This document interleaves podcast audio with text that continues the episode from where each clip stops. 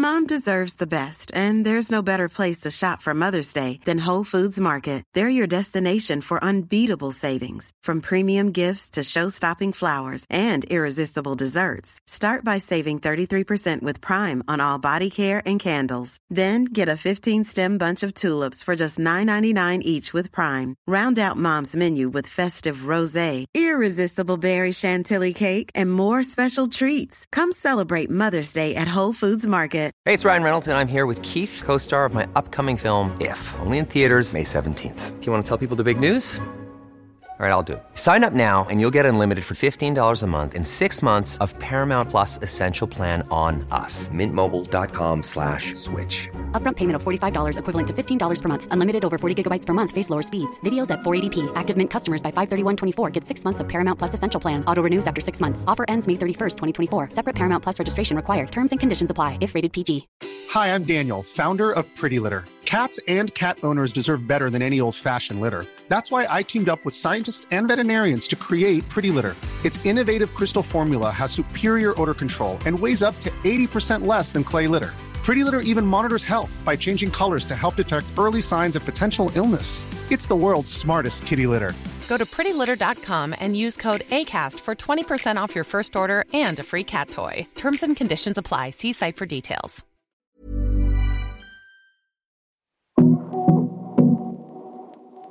Hej och varmt välkommen till Karriärpodden och avsnitt 235. Idag gästas jag av Indra Sharma, investerare och delägare i det europeiska fondbolaget Peak, där hon leder expansionen i Norden och Europa. Indra är civilingenjör med rötter i Indien och Colombia. I sitt jobb som investerare letar hon efter entreprenörer som bygger morgondagens företag. Hon var tidigare ansvarig för produktstrategi och expansion på fintechbolaget Bambora Group och har jobbat med investeringar i bolaget tidigt skede på både EQT Ventures och Novax. Hon är också en av författarna till boken Förebilderna, kvinnorna som formar vår framtid som vill spräcka myten om den stereotypa entreprenören och visa att det finns kvinnliga entreprenörer i alla åldrar, ursprung och branscher. Det här är ett samtal där vi får lära känna Indra och hennes väg till att bli investerare. Vi får höra hur hon jobbar och tänker, men förstås prata mycket om kvinnligt entreprenörskap och hur vi kan driva positiv förändring i samhället. Där Indra spelar en viktig roll och är en stark röst. Innan vi drar igång vårt samtal vill jag passa på att tacka Karriärpodden och Women for Leaders samarbetspartner Volkswagen Group Sverige. Tack för att ni gör det möjligt för oss att sända Karriärpodden och att jag får fortsätta lyfta fram förebilder. Här kommer nu avsnitt 235 med min gäst Indra Sharma. Jag heter Eva Ekedal.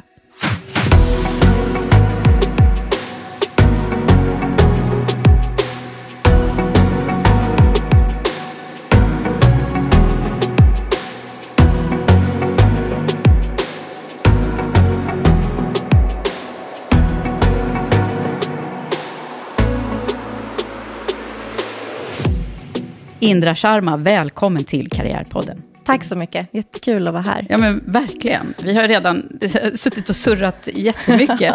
eh, så nu måste jag bara, så nu slår vi på mickarna, ja. för nu är det så mycket som måste ut här. Ja, eller hur, det är dags. ja, det är det verkligen. Och, och jag har ju haft lite span på dig länge faktiskt. Och vad kul att eh, höra, men detsamma. Ja, så, att, eh, så det här ska bli, men jag vet inte så mycket mer än att du har ju stått på entreprenörs och investerarscener eh, och pratat om både, både investeringar, entreprenörskap och, och framförallt om kvinnor också i de sammanhangen. Ja, men det stämmer. Och mångfald. Men du, ska vi, ska, vi, ska vi börja i det här med investerare? Mm. Hur kom du liksom på att du skulle bli det? Det är en jättebra fråga. Det var lite av en planerad slump, brukar jag säga. Mm. Så jag jobbade, jag hade ingen aning om investeraryrket när jag pluggade exempelvis. Och det tog flera år in i min karriär då jag var managementkonsult. Mm. Och då kom jag i kontakt med investeraryrket. Vi hade kunder som behövde hjälp med modellering och titta på marknader. Och då var jag med i den typen av, av case. Mm. Och tyckte så här, men wow, man får träffa människor, man får analysera, man får kommunicera. Det är liksom en hel verktygslåda. Och jag var ganska van vid att bli satt i en av de lådorna, antingen väldigt kommunikativ eller som väldigt analytisk. Och det var svårt att röra sig mellan de två Mm. lådorna. Men som investerare så kan man ju faktiskt göra det. Använda båda. Ja, man kan använda båda. Och det tyckte jag var väldigt intressant. Och det var då jag fick upp ögonen för att man faktiskt kunde bli investerare och göra det på heltid. Hade du träffat någon som var det? Eller var Ja, det... precis med de kunderna jag hade då. Ja. Så de jobbade med investeringar och det var inte riktiga kanske VC-investeringar, men det var väldigt tidiga deep tech-investeringar skulle jag säga som jag tittade på. Okej, så då väcktes intresset.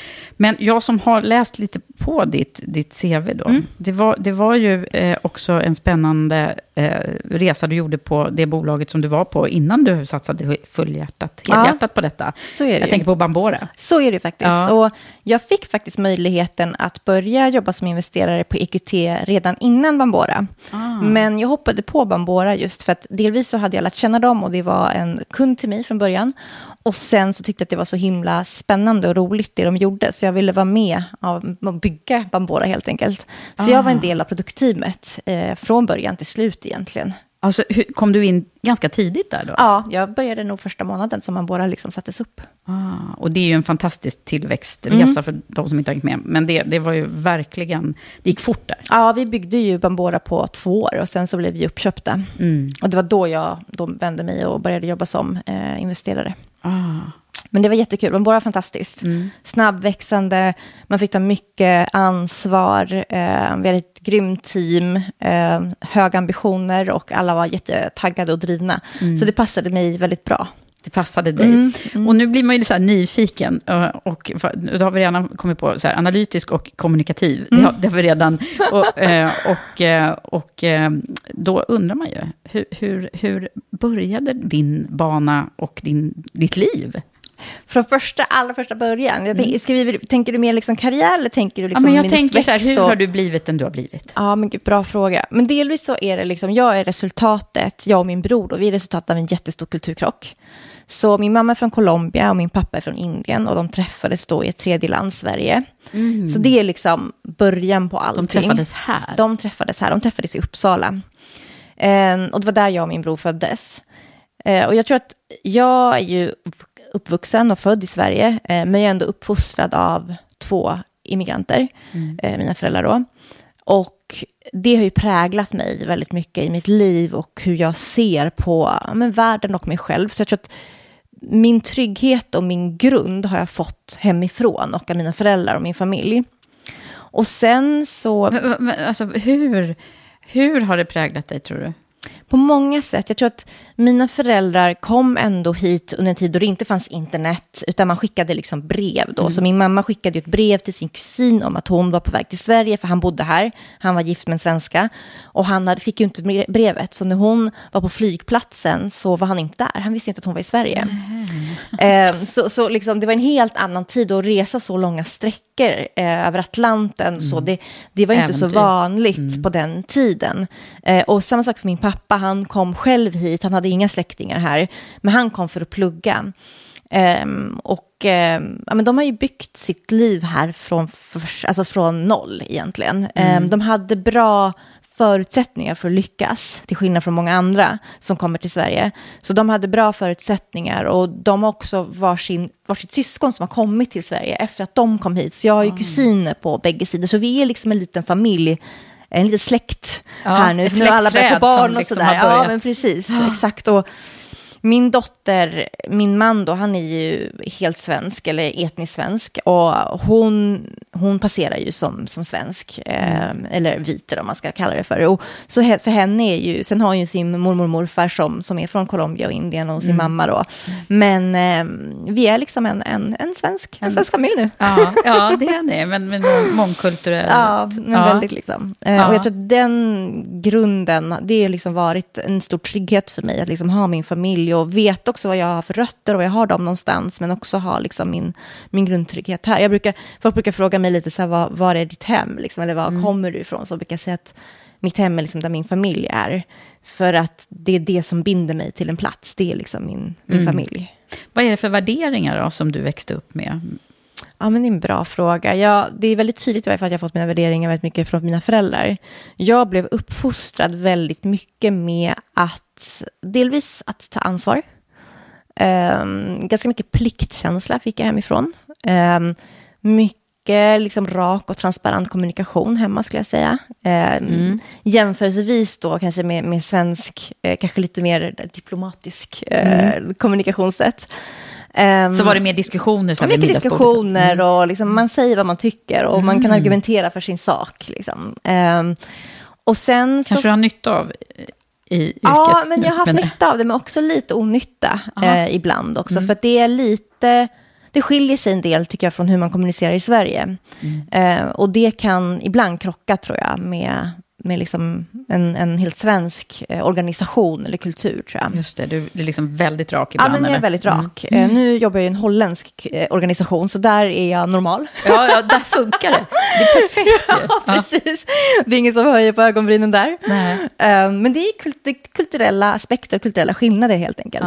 Ja. Um, och andra, andra värderingar är, mina föräldrar har alltid varit att man är varit engagerad i samhällsfrågor.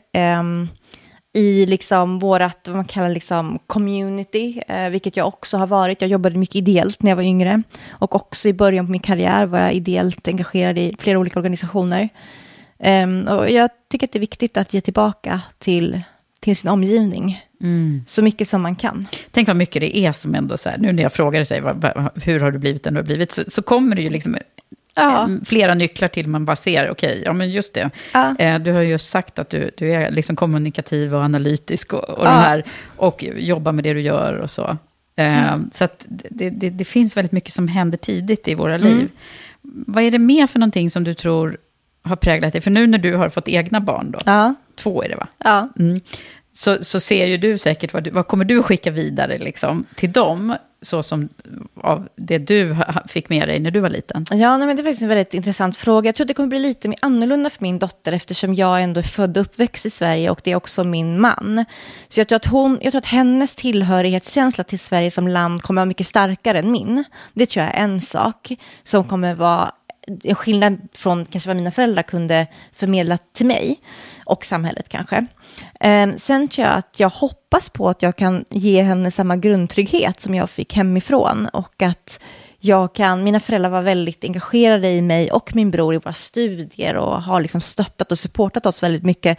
Det är någonting jag hoppas att jag också kommer kunna ge min dotter och känna den här att, nej att ens föräldrar verkligen bryr sig om en och det jag också har hemifrån är, jag vet att vad som än händer mig så kan jag alltid gå hem till mamma och pappa. Mm. Och den känslan, att veta att ens föräldrar alltid kommer finnas där för en, um, det hoppas jag att hon också kommer känna, speciellt under liksom, de tidiga åren när man kanske är som mest osäker och då man ibland kan göra misstag eller välja fel väg, så tror jag att det är mm. väldigt viktigt att känna att man alltid kan komma hem. Mm.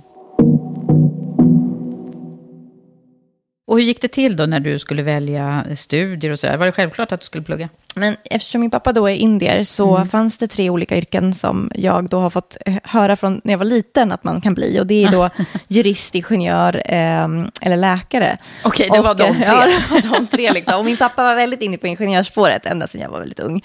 Så varje gång jag kom med en idé om vad jag skulle bli, vad det än var, liksom, eh, det kunde vara författare eller liksom, ja, vad, vad, dansare eller vad det nu var, så sa han, men det är bra, men ingenjörer, de bygger våran värld. Okay. Eh, så jag blev civilingenjör ingenjör. Och jag vet Var inte, han det också? Eller? Nej, han, nej. Är inte, han är ekonom. Men han läste teknisk fysik. Sen sadlade han om och blev ekonom och har gjort liksom akademisk karriär. Ehm, men, men, och jag tog också ett sabbatsår mellan gymnasiet. Eh, jag läste natur på gymnasiet och sen så var jag ett år och läste språk och kultur i Frankrike. Mm. Eh, men där upptäckte jag att jag saknade naturvetenskapen. Eh, mm. Så om det så var... han hade typ rätt? Han hade rätt, eller så är det att jag liksom fick blev hjärntvättad under tiden jag växte upp, vem vet. Mm. Men jag blev ingenjör, jag blev civilingenjör i någonting som heter bioinformatik. Mm. Um, och det är idag, skulle man kunna säga, att det är en typ av data scientist-utbildning. På den tiden fanns inte riktigt de orden i Sverige. Mm. Men det jag lärde mig där som var väldigt konkret, för det var en väldigt teoretisk utbildning, uh, det jag lärde mig som var väldigt konkret, det var att programmera. Mm. Så jag började egentligen jobba med kvant och programmering. Så det var liksom mina första tre år i yrkeslivet. Satt Okej, jag på den hur tyckte sidan. du det var då? Men jag tyckte att det var kul. Det är väldigt mycket problemlösning. Mm. Um, och det som var bra var att det fanns jobb även om det var mitt under finanskrisen. Så jag började jobba under finanskrisen. Eh, det här var runt 2008-2009. Just det. Eh, Så jag fick ju jobb eh, och gick ett traineeprogram på SCB då. Ehm, Så jag tyckte det var jättebra. Sen så kände jag att det var lite ensamt. Det var inte så att vi hade ett team som jobbade tillsammans med programmering, utan jag var egentligen den som satt och gjorde det här. Så det blev ganska ensamt och jag kände också att specialisera sig så tidigt på liksom, spot FX-handel kändes lite för tidigt, lite för nischat, lite för tidigt för mig. Eh, och då började jag se mig om, men vad kan jag göra istället? Och på så sätt hamnade jag liksom på affärssidan och haft olika roller på affärssidan på olika bol- bolag. Har du känt det här liksom själv? Eller har du, har, är, det folk i din omgivning som du har... Det låter ju som det var så här klockrent eh, hur, du, hur du valde här nu. Ja, men det, bli, det blev ganska tydligt. Det var inte så att jag... Jag satt och tänkte ganska mycket på, liksom, ska man gå vidare inom bank och jobba med sales inom FX eller så? Men det kändes, väl, det kändes väldigt nischat. Eh, och jag tror ändå att, liksom, att specialisera sig kan vara bra. Jag är en generalist på väldigt många sätt. Men, men jag tror att det är bra att testa saker. Jag är nyfiken. Och nyfikenhet har varit något som har drivit mig hela mitt liv och hela min karriär. Och jag ville prova på någonting annat. Ehm, och det var det jag gjorde. Sen så här, storbank är ju en väldigt speciell miljö. Ehm, det var en svensk storbank också, så det var inte en jätteinternationell miljö skulle jag säga. Det var ganska lokalt. Ehm, och jag tycker ändå SEB var, för att vara en bank, så rörde de sig ändå, var de öppna för idéer. Vi trainees hörde ju av oss till massa olika avdelningar och sa, kan vi få göra en praktik hos er? Och så kom vi med feedback till alla avdelningar och de tog emot det. Vi var ju liksom, vad var vi, liksom 25 år liksom. Men folk var väldigt öppna för det, så det tyckte jag SEB gjorde väldigt bra. Ehm, men sen är det ju en stor organisation. Alltså det är ju, banker är tungrodda. Verkligen. Och då kunde du kanske säga att det var inte riktigt den miljön du Nej men precis, jag tyckte det fanns liksom saker Men som jag tyckte... H&M sen då, som jag ser Ja. att du har varit en, en slump Precis. också. Eh, det är ju också en stor organisation. Det är också en stor organisation, dock inte li lika reglerad som finansbranschen. Och ehm, H&M var ändå ganska bra på att ge unga människor mycket ansvar tidigt. Ehm, och jag tror att det är så de har byggt sin affär. Jag tror att det liksom sitter i väggarna, i H&M's väggar. Sen så är det en stor organisation, börsnoterad, eh, men dock väldigt internationell. Ehm, så jag tror att vill man göra liksom en controller-karriär och växa inom eh, ett bolag inom retail så tror jag H&M är fantastiskt. Jag tyckte inte controllerspåret var riktigt för mig, men jag tyckte däremot att det var väldigt spännande att titta på expansionen, vilket jag också jobbade med på H&M, att titta på online-expansionen, just den här digitala resan. Man satsade väldigt mycket på butik på den tiden, så jag jobbade också med butik. Det tycker jag, jag tycker fortfarande att liksom hela jag men, psykologin bakom en butik och hur en butik byggs och hur människor attraheras till butiker är väldigt intressant. Eh, Och det kan ju H&M väldigt, väldigt bra. De är Ja. säkert världsbäst på det. Verkligen. Men gud, vilken klockren start ändå. Och så, och så managementkonsult och så Bambora som var liksom från början. Nu, börjar man liksom, nu börjar jag lägga pusslet, jag som eh, jobbar med att förstå Ja. folks CV. Nej men alltså att eh, du har ju fått en ganska eh, mångfacetterad bild, men ändå börjat i det stora och också lite olika kulturer. Ehm, och sen också sett tillväxt, eh, vad, hur, hur, det, hur fort det ska gå och hur man kan göra då. Mm. Ja, men verkligen. Och jag skulle säga att jag har varit i många stora organisationer. Um, Bambora blev ju också en stor organisation snabbt. Eh, men Bambora var verkligen snabbrörligt på ett helt annat sätt än kanske tidiga organisationer som jag har varit i. Eh, och det var verkligen, men det var verkligen roligt att vara med på den resan. Va, hur var det då att gå frå, från, eh, ja du var ju managementkonsult då innan, men, men jag menar eh, från stora organisationer till det lilla Bambora då? Ja, men det är ganska intressant, för att många rör sig liksom från små organisationer till större och gör att vi från större till mindre. Nej, men jag tror att det, alltså det var ändå en medelstor organisation skulle jag säga. Och eh, för mig, det var ett, vi, jag jobbar i produktteamet och vi var liksom ett, ett team på Bambora som skulle liksom bygga det här. Och det, vi var väldigt liksom sammansvetsade. Vi hade väldigt roligt tillsammans.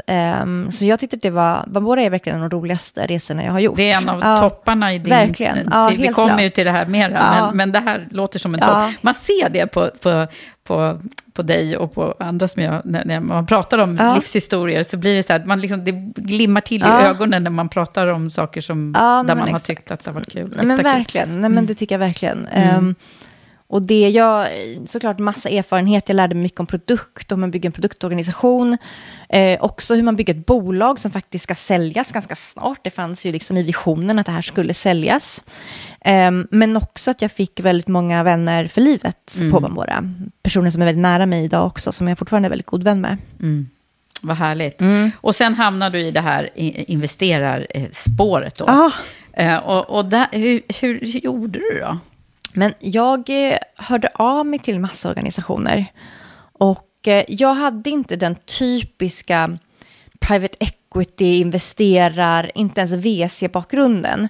Det är ganska intressant, för inom VC är det väldigt få personer som har ingenjörsutbildning som jobbar med venture capital. I, om man kollar utomlands så är det fler, men just här i Sverige så är det väldigt... Jag tror det är för att man rekryterar mycket via nätverk. Och väldigt många har pluggat på Handelshögskolan exempelvis. Eh, med det sagt så, det jag gjorde var att jag hörde av mig till massa organisationer och sa att jag tror att jag kommer kunna bli bra på det här. På grund av de här sakerna. Så ge mig en chans att intervjua. Och hörde av mig då till private equity-organisationer först och främst. Eh, och gick på intervjuer. Jag, jag skickade till exempel ett, ett, ehm, ett mejl till en av grundarna till Nordic Capital. Som, och jag sa till honom att jag hamnar inte under radarn för era liksom, headhunters. Men jag tror verkligen att jag skulle passa in här och jag kan göra bra jobb. Och jag fick komma på intervju. Eh, tyvärr fick jag inte det jobbet då. Eh, eller tyvärr, jag vet inte det var tyvärr, kanske var bra. Men jag fick inte det jobbet. eh, men de, de såg vad jag skrev och tog ändå in mig och gav mig en chans. Precis, Och- men du fick på en, en, en, en konkurrent istället. Ja, men precis. Jag fick Ja. ju jobb på EQT sen. Och också då att jag förstod att min bakgrund... För att private equity så ska man ha gått en viss skola, tror jag, för att liksom passa in i det maskineriet som man bygger upp på en private equity-firma. Medan VC var mer öppet kring så här, vad, vad kan du ha för bakgrund, även om väldigt många är från Handelshögskolan. Så jag hade tur och kom i kontakt med en, en, av part, en i partnergruppen på, en ny partnergrupp på EQT som hade den här venture eller venturefonden. Och det var där jag fick jobb. Ah, ja, mm, det var så det gick Ja, till. precis. Hur var det då när du kom in? Nej, men det var fantastiskt på många sätt. Eh, EQT är ju en organisation som öppnar väldigt mycket dörrar. Så jag hade ett stort nätverk innan, men jag fick ett ännu större nätverk. Och det var ju min första kontakt med VC-världen, så jag lärde mig väldigt mycket där. Ehm, sen så är EQT en väldigt stor organisation. Det är ett stort maskineri. Eh, börsnoterades också. Under Ehm, den tiden? Ja, under den tiden jag var Ja. där, precis. Ehm, och det, jag tror att jag passar bättre in i lite snabbrörligare, mer, eh, vad ska man säga, agila organisationer. Mm. Så du har ju testat några stycken nu och varit på, på Novax också. Mm. Ja, precis. Ja, och vad är det mer då? Sen, ja, sen är det Peak Ja, där precis. du är nu. Ja, exakt. Och Ja. vi är ju en liten organisation. Vi är en fond, vi är en VC-fond. Vi är ungefär, ja, men jag tror vi har rekryterat, vi är ungefär 12 personer, 12-13 personer idag med nya rekryteringar som kommer in. Ehm, Totalt sett 12 eller? Ja, precis. Globalt. Så vi är ju internationella, så vi har ju kontor i Amsterdam, i Berlin och i Stockholm. Och sen då 13 personer ungefär i teamet och kommer fortsätta växa. Och ehm, ja, nej, men vi investerar över hela Europa. Men kan inte du berätta, hur går det till? Hur det går till? För de som inte Ja. liksom har Bra pitchat. fråga. Eller, Man, det första är ju att man behöver pengar att kunna investera. Så då samlar man ihop pengar eh, i en fond, kan man göra, det har vi gjort. Och då går man in som partnergrupp med egna pengar. Och sen så hittar man andra personer eller organisationer som vill investera i ens fond. Och det är det första steget. Och det här är ju för vissa lättare och för andra mindre lätt. Det beror på kontaktnätverk, om man har gjort investeringar tidigare och också vilka man, man vill ha i sin fond. Så när man har samlat ihop de här pengarna, då handlar det om att hitta bra investeringar, eller potentiellt bra investeringar. Och då handlar det om att leta efter bolag. Och det kan man göra på massa olika sätt. Men allt ifrån att jag ska kunna träffa dig och prata med dig, vilka entreprenörer du har träffat och vad du tycker verkar vara intressant i marknaden och trender som du ser. det måste vi prata om. Mm, det kan man jag har prata om. massor att säga om det. Ja. och då får man tips. Eh, eller att man gör research. Man kan djupdyka inom ett område. Man kan titta hitta också. Det finns en massa liksom intel, eh, men prata med andra, andra investerare som kanske har sett någonting som inte passar dem, men som passar oss. Eh, så det finns massa sätt att liksom hitta mm, de här mycket, bolagen. Liksom relationer och nätverk låter det som. Relation och nätverk, mm. jättemycket. Och sen, eh, på gott och ont. Eh, och sen så börjar man titta på de här bolagen och gör en utvärdering kring om det här är en bra match för ens fond eller inte. Och så gör man en massa olika steg och så fattar man ett beslut kring det. Och om det är då positivt, då gör man en investering om då de här entreprenörerna också vill samarbeta med en. Mm, just det. Och där då, nu, sitter, nu har jag ett litet egenintresse eftersom jag ju driver två bolag och är entreprenör själv. Men hur, hur går de här mötena till då? Det är olika beroende på bolag. Eh, ibland kan vi stänga processer på tre dagar, men vi har också stängt processer på ja, två månader. Alltså det beror helt och hållet på vad det är för typ av bolag, vilket stadie och hur mycket tid man har på sig. Man vill gärna lära känna grundarna. Vi investerar så pass tidigt på peak att vi investerar väldigt mycket i människor. Sen såklart också tittar vi på timing. Timing är oerhört viktigt eh, om marknaden. Um, ibland så har de en produkt på plats och då kan man titta mer på produkten och också liksom, de tidiga kunderna och deras kundbeteenden. Mm. Um, så det är mycket möten. Uh, man ställer frågor, man får data, man pratar med andra människor och tar referenser. Uh, man försöker lite likt mitt headhunting-jobb. Ja, det är väldigt likt, ja. skulle jag säga. Alltså, man, man gör ju en bedömning av ja. potential och kapacitet. Ja, exakt. Och, mm. exakt. Mm. Och det är det vi också tittar på, liksom, vad, är, vad är grundarnas ambitioner? Vill de bygga? Eftersom vi tar väldigt mycket risk tidigt så måste vi också ha väldigt stor uppsida. Så potentialet på bolaget måste vara väldigt stort. Mm. Vilket gör att vi tittar på hur ambitiösa är, eller ambitiösa kanske är fel ord, men det är det vi brukar kalla det. Liksom hur, hur stort tänker de? Hur stort bolag vill de bygga? För att ta så pass mycket risk tidigt och att man vill göra en väldigt liten exit, det är inte det är inte värt det för vår fond, utan vi behöver se liksom en stor uppsida, en stor mm. potential. Mm. När gick det upp för dig då, uh, hur, hur, hur det ser ut med jämställdheten i, i de här sammanhangen? Ja, eller jag tror att liksom redan när jag var ung så började jag se problem med jämställdhet, alltså även när jag pluggade och när jag växte upp. Jag växte upp i Uppsala, vilket var en, um, jag skulle säga en ganska blandad kull av barn i mina klasser. Men sen flyttade vi när jag var runt 14 till Malmö som är väldigt segregerat. Och där upplevde jag att jag var väldigt annorlunda för jag gick på en skola som var kanske för mer privilegierade barn. Och jag känner mig alltid väldigt annorlunda. Jag har aldrig lyckats känna att jag passar in i Malmö eller att Malmö är liksom en del av mig riktigt. Jag flyttade därifrån så fort jag tog examen. Så du ehm, trivdes inte? Nej, jag trivdes inte där riktigt. Jag upplevde väldigt mycket fördomar mot mig där. Inte kanske för att jag var kvinna då, utan för kvinnor fanns det. Mm. Men mycket på grund av att mina föräldrar var från andra länder och att jag var, såg annorlunda ut. Och det var mycket liksom kring det. Mm. Alla andra, men inte du. Det fick jag höra så ofta. Och min värld var så stor ändå, kände jag jämförelsevis med många andra. Där jag hade liksom rest till Indien och bott i Indien när jag var liten, hade varit i Colombia, i USA, liksom, för jag har släktingar liksom, lite överallt i världen. Och att jag vet att man kan göra samma sak på väldigt många olika sätt och ett sätt behöver inte vara bättre än det andra. Mm. Och jag tror att det var det som jag hade svårt att anpassa mig till, eller acceptera kanske jag ska säga i Malmö, just för att det var väldigt mycket fördomar kring, kring människor som mina föräldrar. Mm. Och vad tar du med dig då från det här in i, in i investerarjobbet? Nej, men jag ser liksom samma homogena grupper egentligen, där det är väldigt svårt att komma in. Um, det går att komma in, men det är svårt. Och det är också svårt om man inte ens vet att man kan bli investerare. Det är svårt att bli det man inte vet finns. Mm.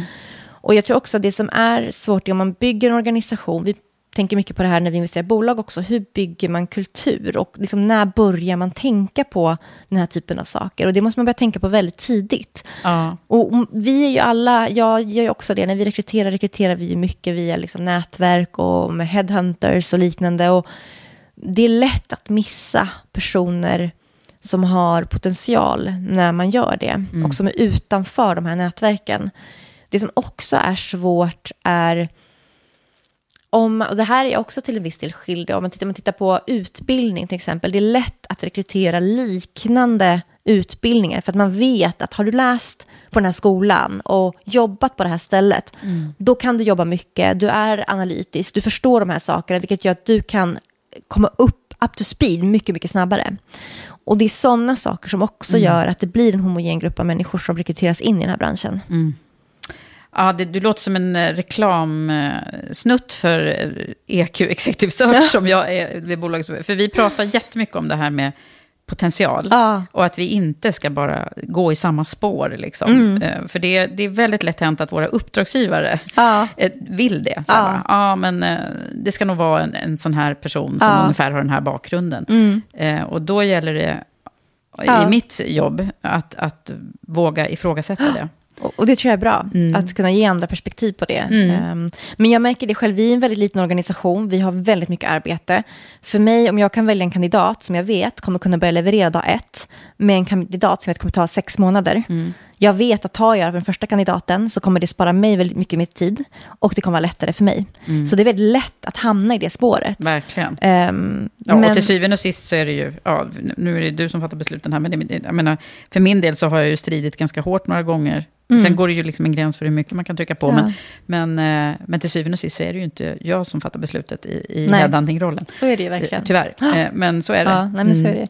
Men, men vi, har, vi har ju faktiskt på PIK varit väldigt bra på det här ändå, skulle jag säga, jämförelsevis med många andra organisationer. Vi har tagit in många olika typer av människor, eller bakgrunder.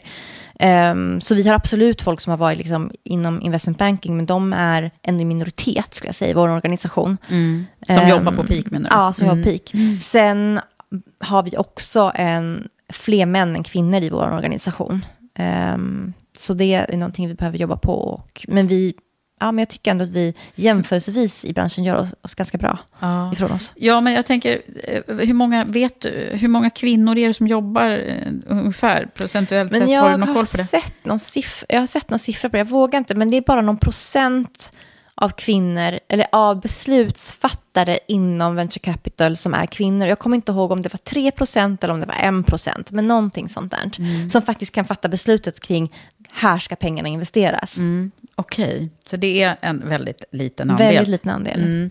Och om vi pratar eh, etnicitet, hur, hur är det? Det vet jag inte. Nej. Vi är inte så bra på att föra på att prata om sådana saker i Sverige. Vi pratar mycket om eller liksom, könsskillnader, men vi pratar inte om etnicitet särskilt mycket Mm. här. I mm, andra länder så är man bättre på det och har ett annat förhållningssätt till det. Mm. Eh, men i Sverige så är det en väldigt tabubelagd fråga skulle jag säga. Mm. Det, det blossade ju upp här. eh, Mm. Det har varit ganska mycket skriverier i Mm. DI här. För det var väl kanske ett halvår sedan. Ja, så kan det vara. som, eh, som, eh, ja, där man verkligen eh, ville titta på det här om det verkligen skulle Ja. bli, om det skulle Mm. bli in, lagstadgat också. Mm. Mm. Men eh, vi ska inte fastna i det. Men jag tycker det är ganska intressant att se. Då, då tittar man på investeraryrket. Liksom. Mm. Okej, där är ni inte så många som, som är som du. Nej. Eh, vad skulle du säga, liksom, hur ser Sverige ut? Det är så, alltså. Det finns en väldigt liten andel som, Ja. som inte är liksom, hel svenska från början. Ja, men det är en väldigt liten andel. Ehm, och jag, jag vet inte, jag hoppas att det förändras. Ehm, men jag tror också att det, det beror på liksom om man upplever det som ett problem eller inte. Jag gör ju det, eftersom jag är annorlunda. Men om man inte är annorlunda och passar väldigt bra in i, på de här plattformarna, då ser man kanske inte det som ett problem. Och då läggs det inte tid på att förändra det. Men däremot så märker jag ju att det pratas mer om det, men det tror jag liksom är det här trycket från omgivningen kring att man behöver tänka mer modernt och förnya sig. Men om det är genuint intresse från organisation, investeringsorganisation eller inte, det, det får vi se. Mm, det får vi se. Du får driva förändringen. Lead Ja. the change, som vi säger. Men det är ju, jag, jag försöker verkligen göra det. Och samtidigt så blir det också... Jag slits mellan det här och många personer i min, i min ställning eller situation man kan säga, slits ju mellan det här att man blir den personen som blir väldigt ansvarig för att driva de här frågorna. Ehm, och då kan man lätt också bli satt i ett fack eh, som kan förhindra en i, i resten av sitt arbete.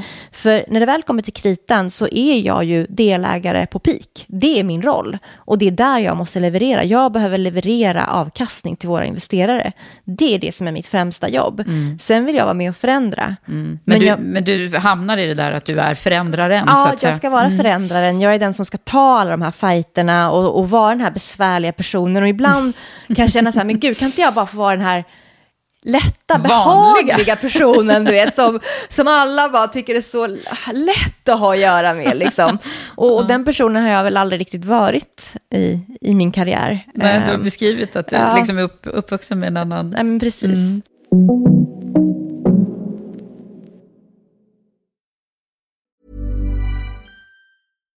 If you're looking for plump lips that last, you need to know about Juvederm lip fillers. With Juvederm Volbella XC and Juvederm Ultra XC, your lip look, whether it's subtle or bold, can last up to one full year with optimal treatment and no additional maintenance. Find a licensed specialist and see if it's right for you at juvederm.com today. That's J U V E D E R M.com. Add fullness to lips in adults over 21 with Juvederm Volbella XC or Juvederm Ultra XC. Do not use if you have severe allergies or a history of severe allergic reactions, or if you're allergic to lidocaine or the proteins used in Juvederm. Tell your doctor if you have a history of scarring or taking medicines that decrease the body's immune response or that can prolong bleeding. Common side effects include injection site redness, swelling, pain, tenderness, firmness, lumps, bumps, bruising, discoloration, or itching. As with all fillers, there's a rare risk of unintentional injection into a blood vessel, which can cause vision abnormalities, blindness, stroke, temporary scabs, or scarring. For full important safety information, visit juvederm.com. I'm Sandra, and I'm just the professional your small business was looking for. But you didn't hire me because you didn't use LinkedIn jobs. LinkedIn has professionals you can't find anywhere else, including those who aren't actively looking for a new job but might be open to the perfect role, like me. In a given month, over 70% of LinkedIn users don't visit other leading job sites. So if you're not looking on LinkedIn, you'll miss out on great candidates like Sandra. Start hiring professionals like a professional. Post your free job on linkedin.com/people slash people today. Millions of people have lost weight with personalized plans from Noom, like Evan, who can't stand salads and still lost 50 pounds. Salads, generally, for most people, are the easy button, right? For me, that wasn't an option. I never really was a salad guy. That's just not who I am. But Noom worked for me. Get your personalized plan today at Noom.com. Real Noom user compensated to provide their story. In four weeks, the typical Noom user can expect to lose one to two pounds per week. Individual results may vary. Ready to pop the question? The jewelers at BlueNile.com have got sparkle down to a science with beautiful lab grown diamonds worthy of your most brilliant moments. Their lab grown diamonds are independently graded and guaranteed identical to natural diamonds, and they're ready to ship to your door. Go to BlueNile.com and use promo code LISTEN to get $50 off your purchase of $500 or more. That's code LISTEN at BlueNile.com for $50 off. BlueNile.com code LISTEN. Wow! Nice. Yeah. What you're hearing are the sounds of people everywhere putting on Bombas socks, underwear, and t-shirts made from absurdly soft materials that feel like plush clouds. Yeah, that plush. And the best part? For every item you purchase, Bombas donates another to someone facing homelessness. Bombas. Big comfort for everyone. Go to bombas.com slash ACAST and use code ACAST for 20% off your first purchase. That's bombas.com slash ACAST. Code ACAST. Men du, om vi också då ska titta på de som, som faktiskt reser kapital och som, som, eh, så har vi ju, det har jag pratat om massor med gånger på podden, men att det är ju en väldigt liten andel som får riskkapital. Mm. Är det en procent fortfarande, eller? Som är kvinnor alltså? Jag tror det, det beror på vilken, Vilken vilken, man statistik tittar på. man tittar på, men det brukar Mm. ringa mellan 1 och 3 procent, någonting sånt där. Ja. Ja. Men sen är det ändå en, en, är det en tredjedel eller något sånt som, som är kvinnor som startar bolag? Ja, det är det. Det finns dock en missuppfattning där. För vi inom VC och inom riskkapital tittar inte på alla bolag. Vi tittar på en liten del av de här 100 procenten av bolag som startas. Och om man tittar på fördelningen kvinnor som startar bolag som är inom VC-nischen så är den nog inte 33 procent, skulle jag gissa på, Nej. utan att veta. Eh, kvinnor har, om man tittar på den statistiken som finns i, om Sverige, så har kvinnor en tendens att starta bolag inom mindre skalbara eh, bolag, liksom mycket inom vård och omsorg. Eh, väldigt liksom, personaltunga organisationer. Eh, och vi tittar ju på oerhört liksom, tekniska bolag som är jätteskalbara. Men det tror jag också är någonting som kommer att på sikt förändras. Och det betyder inte att det inte finns kvinnor. För det är två olika saker. Verkligen. Mm. Men eh, ja, för att, vad, vad, ska man göra åt det då? Eh, det sägs ju, du har ju själv, eh, tror jag, sagt att, eh, att det slentrianmässigt eh, sägs att kvinnor inte tar lika mycket risk. Mm. Och alltså kanske inte mm. då söker. Mm. Eh, men vad säger du om det? Um, så jag har ju faktiskt skrivit en bok om det här. Mm, du har ju faktiskt det. Jag tänkte vi skulle komma dit. Um, ja. Så här, uh, om man tittar på de, den vetenskapen som finns som undersökningar som görs, så görs det på finansiell risk. Mm. Mycket man tittar på pensionspengar, hur kvinnor investerar liksom sina pensionspengar. Och där tar kvinnor mindre risk än män. Mm. Men det finns väldigt mycket olika anledningar till det. Bland annat så tjänar kvinnor mindre pengar än vad män har. Eh, kvinnor har inte uppmuntrats på samma sätt att ta ekonomiskt, alltså intressera sig för pengar på det sättet. Det har inte varit lika, det är mer tabubelagt ska jag säga för kvinnor att prata om pengar och om att tjäna pengar. Ehm, kvinnor tar mycket mer ansvar i hemmet eh, än vad män gör, vilket har påverkat inkomster, tar mycket mer vab, sådana saker. Sen är det så att det finns en ny ny forskning som kommer från Handelshögskolan bland annat och MIT, där man har tittat på om kvinn, alltså kön, om det är kopplat till risktagande. Ah. Och deras hypotes var att så är det, det vill säga män och kvinnor, alltså kön, könet är kopplat, biologiska könet är kopplat till ens risktagande. Men det visade sig vara fel. Ah. Så risktagande ah, är skönt. inte... Ja. Då kan vi då kan vi skrinlägga den där ja, grejen. Ja, vi, vi, tar också risker. Ja, vi tar risker och vi har biologiskt samma möjlighet att ta risker. Det som de här forskarna tror är att det är vår miljö runt omkring oss väldigt mycket och vårt DNA då som, som då påverkar oss i vårt risktagande. Men DNA, det är ju, alltså, det spelar ingen roll om du är kvinna eller man. Det, är, det ärver du ju från din, dina, mm. dina förfäder och dina föräldrar. Eh, men miljön, det är den som kanske har mest påverkan på kvinnor och som mm. präglar kvinnor till att ta mindre risk. Mm. Så jag tror liksom en sak som alla bör fråga sig det är hur behandlar vi kvinnor som tar risk och sen inte lyckas? Får de samma möjligheter mm. att göra om som män? Jag tror inte det. Nej.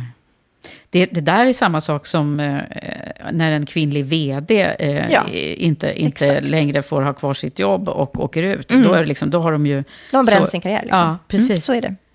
Det där är mm. ju väldigt intressant. Mm. Vad ska vi göra åt det? Vi ska bara... Uh... Men det, det, är så, det här är liksom strukturella problem som är jättekomplexa att förändra. Men delvis så tror jag att det handlar om att tänka på hur man uppfostrar sina barn. Och mm. hur man alltså, uppmuntrar både flickor och pojkar till att ta risk. Och eh, liksom, hur, hur utvärderar man risk? Vilka typer av risk tar man? För att bara kasta sig ut för en klippa och inte tänka innan, det är ju att ta risk, men det är kanske inte den risken som vi pratar om här, utan det här är en annan typ av risk. Um, sen tror jag liksom att det som också är viktigt är att vi när någon misslyckas i sin karriär eller i sitt bolagsbyggande eller vad det nu kan vara, då måste man också tänka så här, kan den här personen har lärt sig någonting av det här, kan det här faktiskt vara någonting som kan leda till en möjlighet och insikter hos den här personen, mm. vilket gör att de faktiskt i nästa eh, uppdrag, eller nästa chansning de tar, faktiskt kan lyckas. Mm. Och jag tror att i vissa kulturer så är vi mycket mer öppna till misslyckanden. I Sverige pratar vi om misslyckanden, men jag tycker ändå att vi är mindre bra på att dela här, riktiga misslyckanden. Mm. Um, för Sant, verkligen. Jag, jag, tror det. Mm. Liksom. Och, och, det är för att man vågar ju inte göra det, för att man är rädd att det kan vändas mot den tid, senare i sin karriär, eller vad det nu kan vara. Ja. Men den, den um, jag, jag tycker liksom, jag gillade ett sommarprat med Petter Stordalen. Mm. Han är ju i och för sig man, men han berättade ju om hur han fick kicken från en av sina arbetsplatser och sen sa han så här, jag ska visa de jävlarna. Mm. Jag ska visa de jävlarna. Det var hans reaktion på ja. det. Och jag tänker att det sättet att tänka behöver man anamma lite mer. Och man måste ge andra möjligheten att tänka på det sättet. Ja, men verkligen. Alltså, det där är ju någonting som vi då som studerar CVn så väldigt mycket. Eh, alltså, och jag, det är därför jag har de här frågorna i podden med toppar och dalar. Mm. Och där jag liksom, de som nu, då är det inte alla som vågar berätta om de där misslyckandena, precis mm. som du säger. Men, men ändå så är det ju så här, eh, det är ju drivkrafter som föds i de där svåra stunderna. Ja. Eh, som, som man kan ha. Sen är det, det finns ju vissa människor som går igenom livet utan att, att, mm. att få en törn. Eh, mm. Men, men de där, vi pratade lite om våra uppväxter och jag berättade ju för dig innan podden startade här att jag kommer liksom ifrån väldigt enkla förhållanden i, i uppvuxen i Södertälje, i höghusområde och ja, verkligen en, en, mamma som inte hade alls gott ställt. Och, och eh, jag brukar prata om det här ibland. Och det, det har ju fött någon form av drivkraft hos mig. Mm. Att det, inte, det var inte så himla fett. Nej. Och, eh, och det där tror jag är, det, det är grejer som jag brukar leta efter mm. hos mig. Liksom, vad har den här viljan och ambitionen mm. och sådär fötts mm. någonstans? Mm. Ja, men jag ja. håller med om det, absolut. Ja. Mm. Ja, jag ska inte ta över ja. det här, men eh, jag blir så uppeldad. Ja, ja, ja. men, eh, du, för du driver ju liksom, vi har ju väldigt många gemensamma nämnare här. Och, och sen så, vi måste ju prata om boken. Den släpptes för något år sedan, eller? Vad jag tror det var 2020 20, som jag släppte den. Ja, det var det. Mm. Mm. Satt du hemma i början på pandemin då? Ja, gud. Både jag och Tatjana, som jag skrev den här med, vi hade ja. ju fått barn. Mm. Så vi mm. skrev den under vår graviditet och sen så fick vi barn och sen så släppte vi boken i stort sett när vi fick barn. Aha. Så det var ju några föräldraledighet som gjorde det här mitt i pandemin också.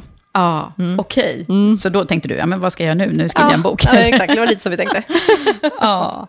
Nej, men berätta om den. Hur föddes tankarna till, alltså den heter, ska vi säga, för, eh, eller heter den Förebilderna? Eller? Ja, mm. Förebilderna mm. heter den precis, Kvinnorna som formar vår framtid. Um, jo, men det föddes på så sätt att både jag och Tatjana uppmärksammade att det fanns väldigt lite representation i vår bransch. Och det vi också märkte var att vi anordnade olika events eller sammankomster för entreprenörer och för investerare.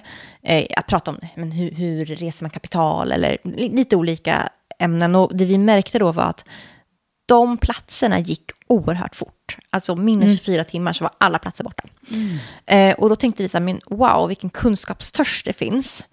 Eh, för många säger att kvinnor vill inte starta bolag, men så stämmer det ju inte. Eh, tydligen så finns det många kvinnor som vill starta bolag ja. och de hungrar också efter kunskap. Eh, och det vi tänkte då, hur ska vi sprida den här kunskapen? För den kunskapen som vi som investerare kan sprida, det är så här, hur bygger man en aktiebok? Det är sånt som många entreprenörer tänker på i början. För, för att bygga en liksom, optimal aktiebok, hur gör man det? Eh, den typen av frågor.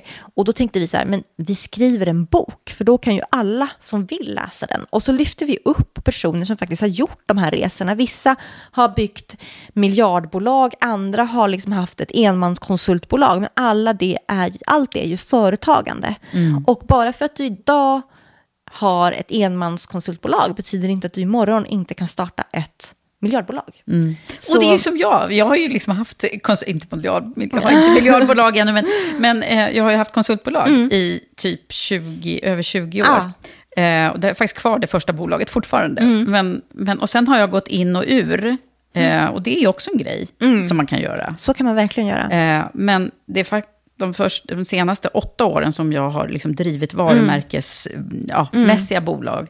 Men det, det där blir ju, man provar sig fram. Liksom. Ja, nej, ja. verkligen. Och jag tror precis det du säger också, jag, när jag växte upp så var det väldigt tydligt liksom, vilken utbildning jag skulle läsa och det här att jobba på ett stort tryggt bolag. Mm. Det var liksom det som bästa. du också gjorde. Som jag också gjorde. Och det var det, det fantastiskt för mina föräldrar som själva kom från men, omständigheter som inte var lika trygga kanske och också från länder där om du blir av med ditt jobb så förlorar du allt. Det finns inte samma skyddsnät som man har haft i Sverige.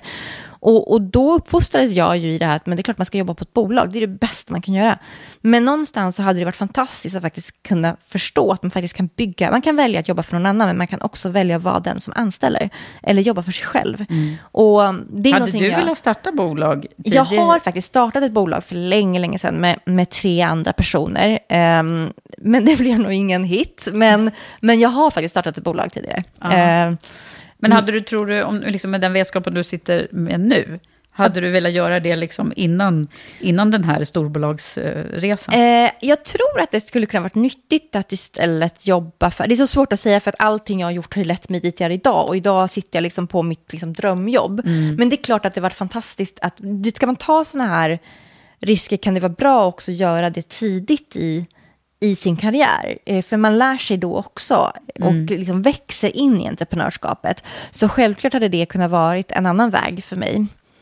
Ja, men alltså det där, det, det, det du säger nu är också en riktigt bra karriärpods ingrediens, nämligen att, att allt det du gör har gjort till, till den du är idag. Är det. Och det där är ju så här, när man är ung och ska välja, då, då tror man att det bara finns liksom en väg. Ja, eh, men, men jag brukar säga det, både till mina egna barn har jag gjort, och, och andras, eh, när de är i det här, liksom, vad ska jag bli när jag blir stor-tänket. Mm. Men det är ju väldigt, väldigt bra att man, liksom, att man under resan kommer på, Mm. men, nu har jag lärt mig det här, och Mm. det kan jag ta med mig in i en annan Ja. Konstellation. Ja. Men så är det verkligen. Och, och så har jag tänkt hela min karriär att för det första kan man lära sig saker från alla människor. Det är en väldigt viktig insikt, att man kan lära sig saker överallt och, och av alla.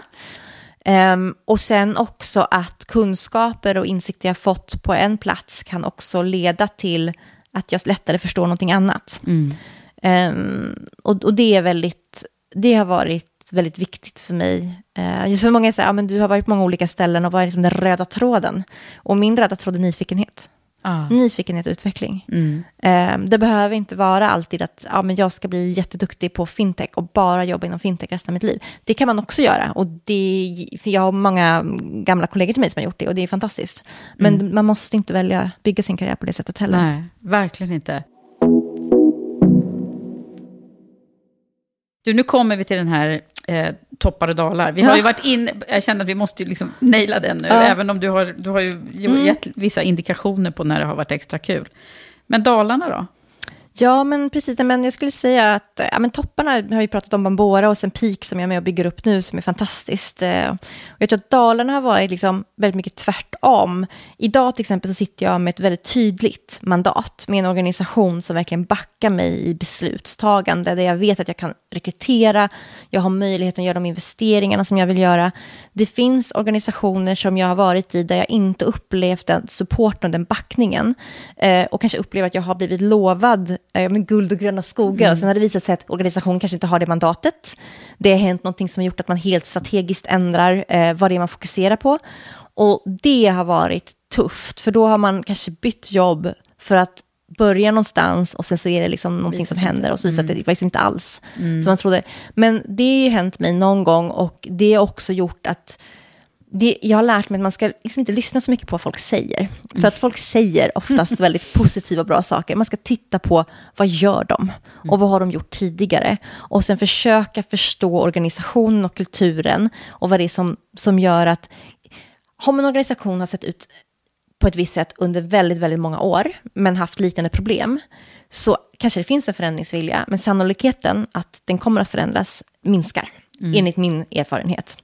Och, och sen då måste man förstå vilken, vilken nivå i organisationen, var i hierarkin kommer man in och vilket mandat har man. Kommer man inte in tillräckligt högt, då kommer man inte kunna förändra den. Nej. Peak har också förändrats och funnits länge, men förändrats. Men där kom jag in högt upp i organisationen, så jag sitter egentligen högst upp. Mm. Och jag har ett väldigt tydligt mandat. Vi har väldigt tydlig strategisk liksom, plan, vi har väldigt tydliga ambitioner och jag vet hur jag kan exekvera på dem. Mm. Så det är enkelt för oss att bygga och utveckla vår organisation. Vi vill förändras. Mm, just det. Men så det har, det, det har varit, Dalarna har varit när det har varit liksom svårt att påverka, Ja, precis. Mm. Exakt, svårt att påverka. En annan sak som jag har upplevt några gånger i min karriär är, det finns, jag kommer inte ihåg vem det var som sa det, men det var någon som sa så här, det anstår mig inte att göra mig mindre än vad jag är. Och jag har ibland upplevt att jag har fått kommentarer som att man ska ta det lugnt, att jag inte ska ta så mycket plats. Alltså när jag har börjat få uppmärksamhet och när jag har liksom börjat synas mer, då har det stuckit i ögonen på vissa personer som ibland också har varit chefer. Och det har Det jag också tyckt varit problematiskt. Alltså. Nej. Är det, vad är det? Är det jante eller, vad är, eller är det Jag missunnsamhet? jag, jag tror att det är osäkerhet faktiskt. Jag tror att det är osäkra människor som inte klarar av att andra människor i deras organisation syns mycket. För att det blir ett hot mot deras egna position. Eh, En smart och trygg chef hade istället tänkt så här, gud vad bra att den här personen syns. Nu ska vi använda den här personen som en kanal för att bygga vårt nätverk, bygga vår plattform och nå ut till våra stakeholders, våra kunder.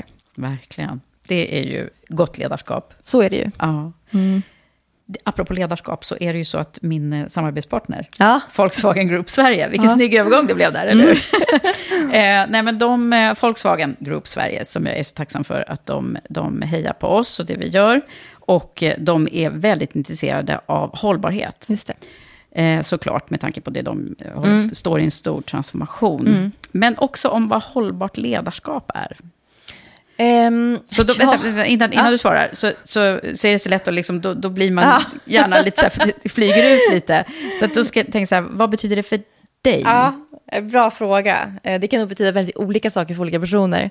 Men för mig, och kanske också i sammanhanget eh, peak också, vad vi bygger, så handlar det om att bygga en kortsiktigt men också långsiktigt välmående och högpresterande organisation. Att mm. få de två att lira eh, och inte bara tänka kommande året utan tänka så här, hur ser peak ut om tio år? Mm. Eh, det, och hur gör du då? Bra fråga. Vi pratar jättemycket. Vi lär oss jättemycket såklart. Mm. Um, det jag har kommit fram till är, vi har rekryterat väldigt olika typer av människor med olika typer av bakgrunder. Det vi tittar väldigt mycket på är drivkraft. Drivkraft och vilja. Uh, för har man det så kan man lära sig det mesta. Sen är det klart att har man en entreprenöriell bakgrund, eh, har man byggt bolag själv eller har man jobbat med investeringar tidigare så är det klart att det kan hjälpa en i den här rollen, så är det ju. Mm. Men det är inte ett måste och alla i vårt team har, har ju inte det heller. Um, så vi försöker att hitta men, så här, rätt personer som har liksom den här uh, lilla extra glöden och som vill vara med och, och bygga vårt varumärke och, och, bygga vår, vår framtida organisation som vi ser kan växa inom vår organisation också under de mm. kommande åren. Mm. Det svåra är ju att attrahera eh, människor, för det är såklart jättemycket konkurrens på, ja, det vet ju du själv, the war of talent. Yes. Eh, men vi tror ändå att vi har någonting unikt och vi har lyckats liksom attrahera väldigt mycket bra personer. Um, och sen så gäller det ju, när man tar in personer som kanske inte har erfarenheten, att ta tiden att dedikera till att faktiskt skola in dem och lära dem.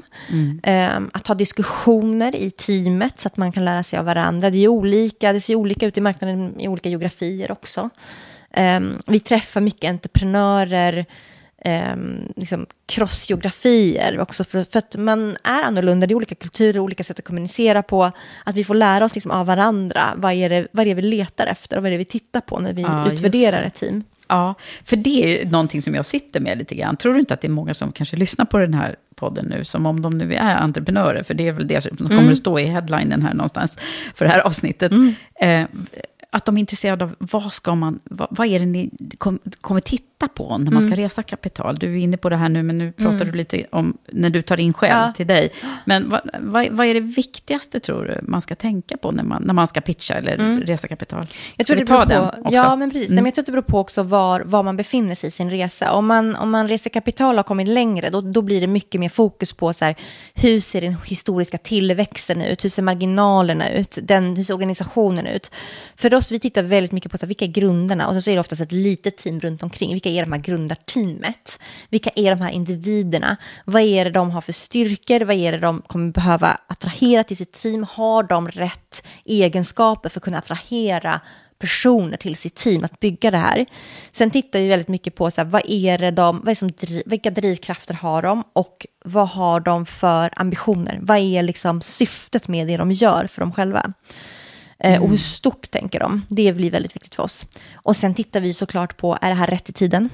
Det tror jag är en av de svåraste sakerna att bedöma i, i min, när man investerar så tidigt, så är det här rätt timing? Just det. Um, finns bolag och entreprenörer som kommer på fantastiska innovationer och fantastiska bolag, men det var bara inte rätt i tiden och då flög det inte.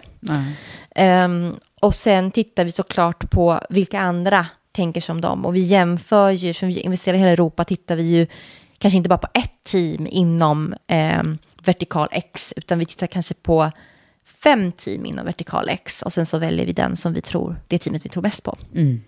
Så man blir ju jämförd. Ja, men precis. Mm. Ja, men det där är bra, bra saker för de som står ja. i begrepp nu att, ja. Eh, att hamna hos dig. Ja, men... och, så här, man får ju, det är ju oundvikligt att man får så här, draknästet framför ja. på näthinnan. Eh. Vi tar inte 30 procent av folks nej. bolag för en miljon kronor. Nej.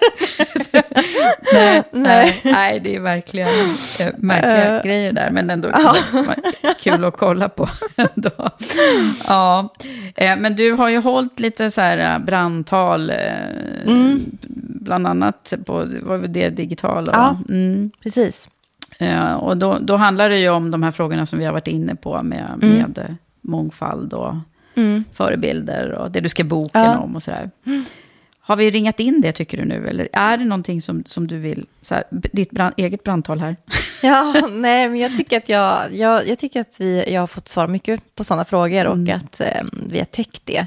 Men jag tror liksom att det, man pratar lite så lärdomar och så, jag tror att det som är väldigt viktigt att komma ihåg, det är att man vet bäst själv vad man är kapabel till. Mm. Och man kommer träffa människor i sin karriär som säger att det här kan du göra hur lätt som helst, eller som kommer säga att det här kommer du aldrig klara. När det väl kommer till krita spelar det ingen roll vad de människorna säger, utan det handlar bara om vad du själv känner kring dig själv och vad du själv vet om dig själv. Mm. Och jag tror att det är... Det är en grej som du har på något Ja. sätt Ja, haft lite ja, precis. Förspänt, bra förspänt där. Ja, exakt. Jag har alltid, tror jag, i hela mitt liv känt att jag tror på mig själv. Eh, och det har ju gått upp och ner i såklart i mitt liv och i min karriär. Eh, ibland har det varit personer som, som inte alls har trott på mig och sen så har det varit personer som tror jättemycket på mig. Och om jag hade lagt all min liksom, tro på dem så hade jag ju varit väldigt volatil som person. Men, och det är klart att man kan få sig en, en slänga eller man kan ställa sig tveksam till så här, sina egna, kan jag det här? Men det tror jag bara är sunt. Det tror jag liksom tyder på att man är en reflekterande person. Eh, men när det väl kommer till kritan så... Men det gäller inte att fastna i... Nej men exakt, jag tror Mm. liksom att det handlar någonstans om att känna den här tryggheten i att så här, men om jag vill göra det här, då kommer jag göra det. Mm. Kanske ta lite längre tid, kanske ta en omväg, men jag kommer göra det här. Gud vad skönt att du har, du har haft den där förmågan att, Ja, att lyfta precis. dig. Nej, jag, jag jag tittar då lite inte- avundsjuk för att ibland så Ja. kan jag säga att jag har hamnat lite för länge i den där negativa Ja. loopen och, och möter ju många andra Ja. som också gör det. Det är lätt att göra det, speciellt om man sätter på motgångar. Men hade jag inte haft det så hade jag inte suttit där jag gör idag. För Nej. det finns nog många personer, jag vet att det finns många personer som inte tycker att jag ska sitta där jag sitter idag. Ja, okej. Ehm, så Men nu ja. gör du det. Nu gör jag det. Så bra. Ja. Jag brukar också avsluta med att man ska få försä- försätta sig i, eh, lite tillbaka i tiden. Kanske när du var 20. Ja. Och fundera på, även om du nu har den här bra självkänslan och så, så, så kanske det ändå eh, var saker som, som du vet nu, som du inte visste då. Ja, det är massa saker. Eh, så att jag tänkte så här, vad, vad hade du mått bra Ja. av att höra då, som du vet nu? Men jag tror em, en sak som hade varit bra att höra är att jag har en tendens till att oroa mig lite för mycket. Eh, och kanske ta till mig, även om jag har en god självkänsla, så tar jag ändå till mig saker som folk kan säga till mig. Du vet, det finns personer som säger så här, men gud, jag bryr mig inte alls om vad andra tycker. Jag är absolut inte så, utan jag bryr mig absolut om vad andra tycker. Och jag tror att, att liksom låta saker glida av mig lättare och inte låta det gå in i hjärtat, tror jag hade varit någonting som jag behövt lära mig tidigare i, i, i mitt liv. Mm. Så det var inte helt liksom, klockrent där i 20-årsåldern? Nej, nej, så, så jag hade fortfarande god självkänsla. Men jag tror att jag, jag är fortfarande väldigt, alltså jag är fortfarande öppen för människors åsikter kring det mesta och även mig själv. Och jag tror att man är olika som person. Så det är absolut inte så att om, om någon skulle kritisera mig eller så, så säger jag så här, det där rör inte mig. Det kommer röra mig, men det betyder inte att jag kommer tappa tron på mig själv. Och jag tror att det är den egenskapen jag haft, att även om jag har mött motstånd eller kritik så tror jag fortfarande på mig Mm. själv innerst inne. Ehm, och sen måste jag ju bara tillägga, nu låter det som att jag bara har fått motstånd och kritik. Så är det ju absolut inte, för då hade jag ju inte heller suttit här. Jag har ju haft Det verkar massa... ha fått ganska positiv feedback gud, någonstans jag. Ja, nej, men jag har ju haft jättemycket människor som tror på mig, bara mitt team nu som tror på mig och ger mig liksom det mandatet. Jag har ju haft eh, jättefina liksom, mentorer och eh, personer i, i branschen som verkligen, och i andra branscher som verkligen hejar på mig och, och tror på mig och, och hjälper och supportar mig. Så... mm, Det är en viktig ingrediens. Det är väldigt Mm. viktigt, det är väldigt svårt att lyckas ta sig Hade någonstans. du någon då, eh, någon när du var 20? Om jag hade personer som trodde på mig? Ja, eller hade du någon sån mentor eller någon som du Eh, vände jag har till? faktiskt försökt mig på när jag var yngre, för då läste jag mycket såna här liksom, karriärsböcker Ja. och sånt där. Inte Eh, lyssnade på Karriärpodden, för det hade, den nej, fanns inte den då. fanns inte då. Eh, men jag skulle säga att den här typen av liksom mer icke-organiska mentorskap har inte funkat så bra för mig. Utan de mentorskapen har varit inofficiella mentorer som jag fortfarande idag liksom har. Alltså personer som jag har jobbat med, som, som vi har lärt känna varandra och som har känt så här, men jag gillar den här personen och jag gillar att bolla saker med henne. Och det kan vara mer seniora personer, men det kan också vara personer som är i min egen liksom, ålder ungefär och kommit ungefär lika långt som jag. För där finns det liksom ett väldigt tydligt win-win-utbyte. Mm. Um, så jag har många sådana personer. Väldigt många av mina men, peers i, i VC-branschen är liksom förebilder och supportrar och, och, mentorer, om man kan kalla dem så, mm. för, åt mig också. Mm. Ja, men viktigt att prata om. Och vi, du pratar ju också mycket om nätverk, och det gör ju vi också. Men det, ja. det är ju verkligen att bygga sitt nätverk ja, med. så är det verkligen. Mm. Mm. Vad är det mer då som, som 20-åriga Indra hade blivit eh, välmående av att veta? Um, nej men jag tror liksom att bara tanken att kunna kanske tänka att saker och ting liksom löser sig. Alltså det gör ju oftast det liksom. Mm. Uh, och också att, uh, alltså en grej som jag har tänkt på som kanske inte har 20-åriga Indra, men jag kan tycka att jag borde haft, liksom, det låter konstigt, men jag borde lagt lite mindre energi, speciellt liksom när jag var tonåring, på alltså killar. det, det har jag verkligen tänkt på. Så här. Ja. Jag skulle lagt mer tid på intressen och Alltså jag la ju mycket tid på vänner också, men ännu mer på vänner och totalt skippat killar.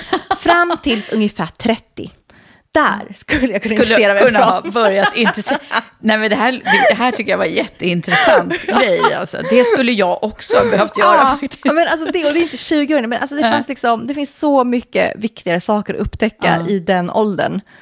Och det här är ju faktiskt många, många tjejer som, vilket bra råd, så här, skippa killar. Nej men, nej men det är ju många som, som tappar en del liksom, intressen och bara ja, funkar där. Det, det är det du menar också. Och ja. det, det känner jag igen, exakt. verkligen. Ja, verkligen. Att det, och det, man ser ju det på många, att det blir så mycket yta också som blir viktigt. Mer än kanske att lära sig grejer. Ja, men så är det. Mm. Och jag har ju faktiskt hemma, hemma jag, jag är gift då, eh, min man och vi har vår dotter. Hemma hos mig så har jag ett rum som jag kallar liksom för mitt kvinnorum. Och det är mitt rum. Det är mina, liksom, ja, vad är det, sex kvadratmeter som är mina. Ah. Och där kan jag vara. Och många vad, vad är det där inne då? Ja, men det är liksom böcker, eh, det finns plats att läsa, det finns plats att skriva, det finns plats att tänka. Mm, och många frågar mig så här, men, men Malcolm, min man då, har inte han ett rum? Och då brukar jag svara så här, han har hela världen. Jag har sex kvadratmeter, kan inte få det. Och då brukar folk bli tysta. För jag tror verkligen det här rummet där man får vara i fred och där man verkligen kan fördjupa sig i tankar och, och filosofera, det är någonting som är väldigt viktigt för människor och för mm. människan. Och jag tror att vi som kvinnor släpper det väldigt mycket för att ta hand om alla Familjen. runt omkring oss. Mm.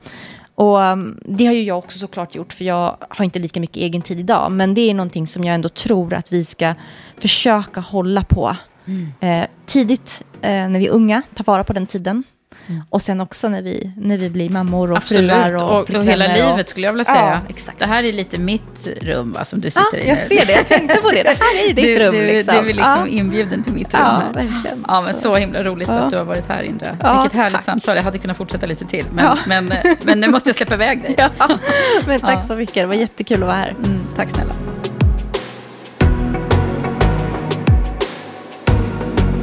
Hoppas att du gillade det här avsnittet och blev riktigt inspirerad. Det blev jag av Indra. Stort tack till dig som har lyssnat på mig och min gäst Indra Sharma. Glöm nu inte att följa Karriärpodden och Women for Leaders i sociala medier. Och stjärnmarkera gärna podden i podcasterappen och dela avsnittet om du gillade det. Det gör mig så tacksam och glad. Det var allt från mig och Karriärpodden den här gången, men vi hörs snart igen.